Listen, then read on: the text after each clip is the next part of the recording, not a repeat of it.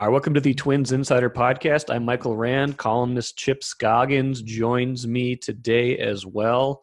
Chip will be in Chicago uh, a little over a week from now if he hasn't already left. Uh, that's that's the uh, the joke in the office is that Chip likes to leave for events a little bit early. Um, I believe he's still at home in the Twin Cities. But Chip, how are you doing today? I am here. Uh, I have not left yet, but I I hope to get there uh, uh, for the for the exhibition game against the Cubs. Um, yeah. That's the plan for now, and then stay there through the uh, the opening series. But yeah, it's uh, it'll be nice to actually watch a baseball game in person.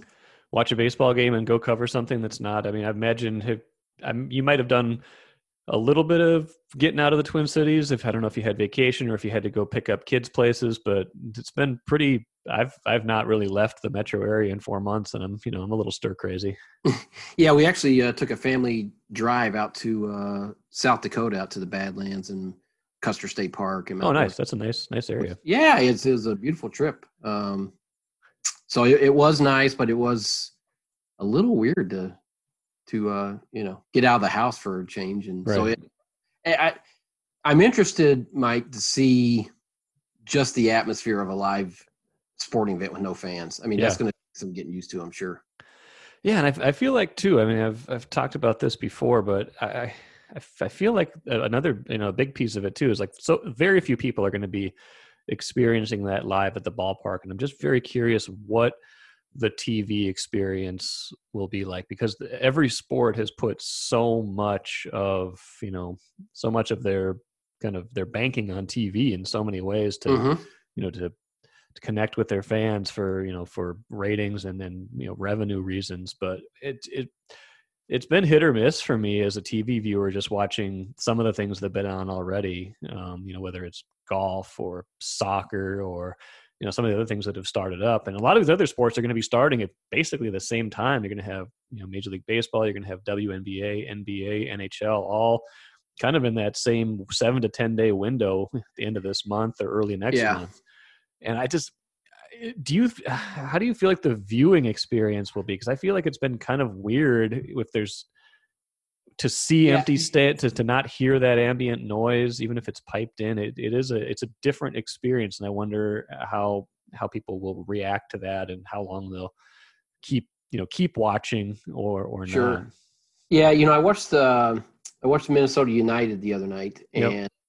it didn't strike me it, it, it didn't jolt me to the way it, the degree i thought it might sure. um i didn't find it that odd Baseball, I don't know that it'll be a huge deal. I think football, where you have that sustained noise, that yeah. sustained, that you know, kind of din background. You know, I think yeah. it might be different for that sport, but um, you know, it will definitely be different uh, when you're watching on TV when you see foul balls going through yeah, the. Uh, that's yeah.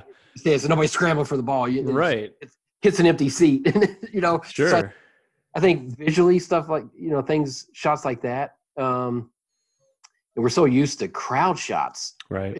In broadcast, whether whatever sport it is, where you get sure.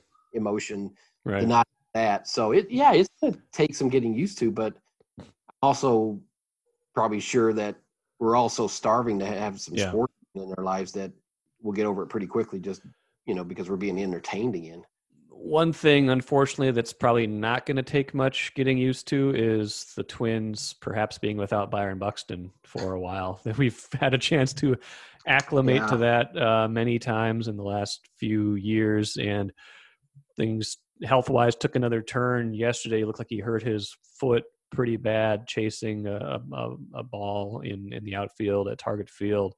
Um, what what do you what, what did you make of what what you saw yesterday? Yeah and just you know uh, again this is a team that's loaded. We saw last year they can win without buxton but they're they're a different team and it's at a point where sure. I just i, I feel like you you you through no fault of his own you, you just can't count on byron buxton to be a part of your team at, any point until some point in the distant future when it's been proved otherwise yeah and my, hopefully it's uh, nothing too serious right yeah, uh, absolutely. Initial Rocco's, you know, initial comment, just the initial valuation didn't seem too bad. the scans and all that, and they'll right today. Right. But yeah, I mean, it's your your initial reaction was, you know, this was not slamming into a wall. You know, this getting hit by a pitch. This was he planted right Maybe- his cleat got caught, but it's just it's frustrating for fans. I'm sure it's obviously frustrating for him, but it's it's you felt like all right, here we go again. You know, yeah he's just I never like to you know some people when a guy's injury prone they right you know say soft or whatever and it's like I never that's a dangerous game when you start trying to judge a person's pain threshold and all that but he's on you know he's at the very least he's unlucky right I mean this is yeah you know he just it just seems to happen to him. And so and where it comes into calculation now mike is you know he's going to be due for a contract here in the Mhm. very near future. And there's Yep. talk about you know even maybe last year. But it, if you're the if you're the organization how can you commit big time dollars to him? And we talked about this when he kept injuring himself slamming into the wall. And it's like right. you know, at some point he's going to learn, you know, maybe let that bounce off the wall and let somebody have a single, you know, that you don't right have to preserve your body and your health. And the whole debate is, can he do that because he's playing aggressively? And um, I think he even said in one of his Zooms that, you know, he's, uh, when he got to camp that he, you know, he's learned that, you know, maybe he shouldn't uh, go after every ball, you know, and, and he has to be more aware of his surroundings. Um, and then he gets hurt catching a routine fly ball. So, um, it's just, I think this is just part of who he is, right? That you're gonna have to deal with him, you know, be on the field, hundred, Yeah. well, sixty games or It's like- yeah uh, you know that that it's just part of the deal. But it is going to be interesting that when it comes contract time, how that's going to play into the negotiations. And it was look it was setting up to be like the perfect buxton year you only had to get him through two months basically and then Mm-hmm. you know, and again, we don't know the severity of this. This could be could could turn out to be one of those things where it looked worse. They were exercising a whole bunch of caution, and that Mhm. it turns out that it's you know, he he's back at some point in the in the near future, and it's not as bad as we think. But yeah, it's you know, it's one of those things where, right, if if it keeps happening in different ways, I would you never would call Byron Buxton soft. It seems like No, he's, he's the kind of player that goes hard. Look at the way he plays. Yeah, right. look at the way he plays, is Yeah. not soft, but he- unlucky, like you said, injury injury prone. If there is such, I a think that's thing. fair. I think that's fair. I mean, yeah. he's he, it's just when it happens so much to someone, it's a hard label at least to shed until you have you know a lot of guys they need to have years like multiple Mhm. years in a row where where they stay on the field for predominance of the time um and and you know and then don't don't spend time on the on the injured list so it'll be interesting to see you know how that how that plays out and because this is you know I, I talked to phil miller about this yesterday on on, on the podcast but this is a team you know phil was saying this is a team that's as confident as he's ever seen a twins team and for good reason if you look at how Yeah. loaded they are and how you know their their kind of combination of both talent and depth sets them up pretty well for this strange you know condensed 60 game season in which they're going to play uh, you know after this first series they're going to have a stretch of 36 games in 37 days at least scheduled games uh, you know not not accounting for any kind of rainouts or, or anything like that but yeah. their their depth and you know their their their quality of depth is going to be tested, but they they seem to have plenty of it. This is a team that is rightfully thinking big things as much as you can Yeah. think big things in a year like that. But you know, and- but Buxton is always a, Well- a big piece of that, a different kind of player than they have anywhere else on the roster. Well, that's that's the thing. And we saw last year that this was a different team when he's in the lineup. Both Right. obviously defensively, they're a lot Yes. Um, but then offensively, and, and you know, it looked like he was starting to figure things out at the plate, and uh, you know, just the pressure he puts on the opposing defense with his speed and on the base paths, and so they, it, you know, they still they have a lot of depth with him not in. Yes. They're still a good team, but I think he elevates this team and and and makes them that much uh, more dangerous. Um, particularly defense. It's just Yeah. you can't put Max Kepler to center field and and yeah. Max is a Max is a pretty He's- good center fielder, but it just it, Yeah. it, it diminishes every position. Then you you Sure, then yeah. you you're asking probably you know Marwin Gonzalez is an okay outfielder. If if he ends Yeah. up being the out you know out there, that's okay, but basically you're trading Byron Buxton for Marwin Gonzalez in the outfield most nights, and that's just not going to be a a win most No. nights defensively. So and your pitching's better when he's out there, and Yep. just everything. And so, yeah, they need him. Um, and this is the season where, as screwy as this is, with 60 games and everything that's going on, and not knowing if they're going to be able to finish, and right, this is the thing you talk about expectations. I mean, when's the last? How long has it been since we've had this kind of feeling about a Twins team where you're thinking, yeah, this team can really compete and contend. Did you feel better about the rotation? Obviously, was you know you, you made it better on paper with Donaldson Mhm. and and then having Buxton back, right, you felt like all right, this defense is going to be you know exponentially better when you add Donaldson and Buxton back. Uh, and so, yeah, it's it's uh, you almost felt like the frustration come flowing out of social media last night when that when that yes, fans because they just I think fans really want to see the full lineup and this full um, Twins team intact from the get go. As we talked about, is you know it's a little cliche, but this is a sprint now. It's yeah, not it's a- two months. This is basically Yeah, they're playing I mean, the pennant like- race. They're playing the pennant race part of the season. That's the only part of the season they're playing.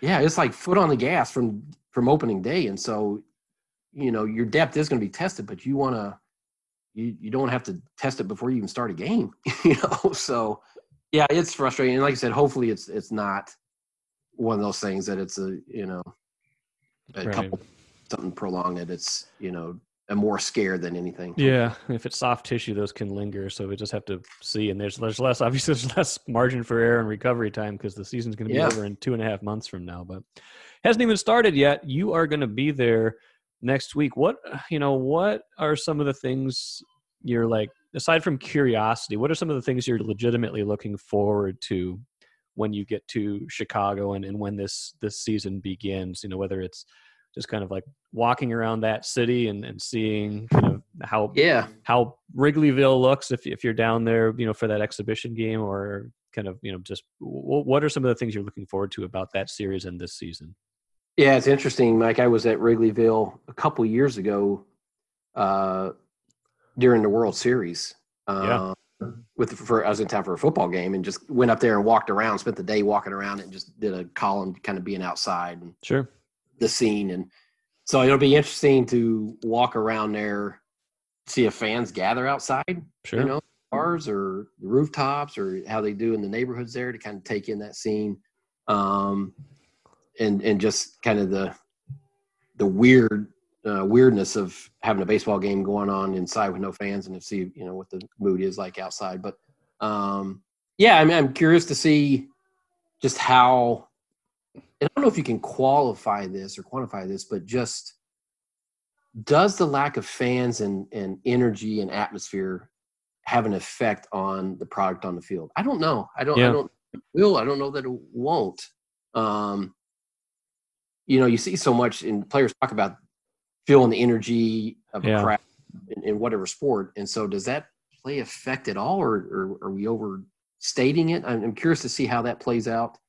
Um, and then, you know, obviously on the baseball side of it, I'm curious to see how Rocco and other managers, if they alter their approach, because I think they'll probably have to, right? With the 60 game season, that, um, you know, do you manage more aggressively? Do you have Yeah. a shorter, uh, uh, leash with guys, whether it's, you know, quick hook or, because that's the thing, you know, let's say a starter has three poor outings in a row. Can you afford to keep going down, you know, that path, or do you have a, are you more inclined to change things up quicker because this is not it? You don't Yeah. have a lot of time to let things play out. So I'm curious to see how you know managers handle kind of the day to day, um, you know, just urgency that's going to come with this season. I think they have to manage differently, and it's a it's going to be a balance though because, right, you've you, you know, on the one hand, your margin for error is diminished by you know the the only having sixty games, which is you know,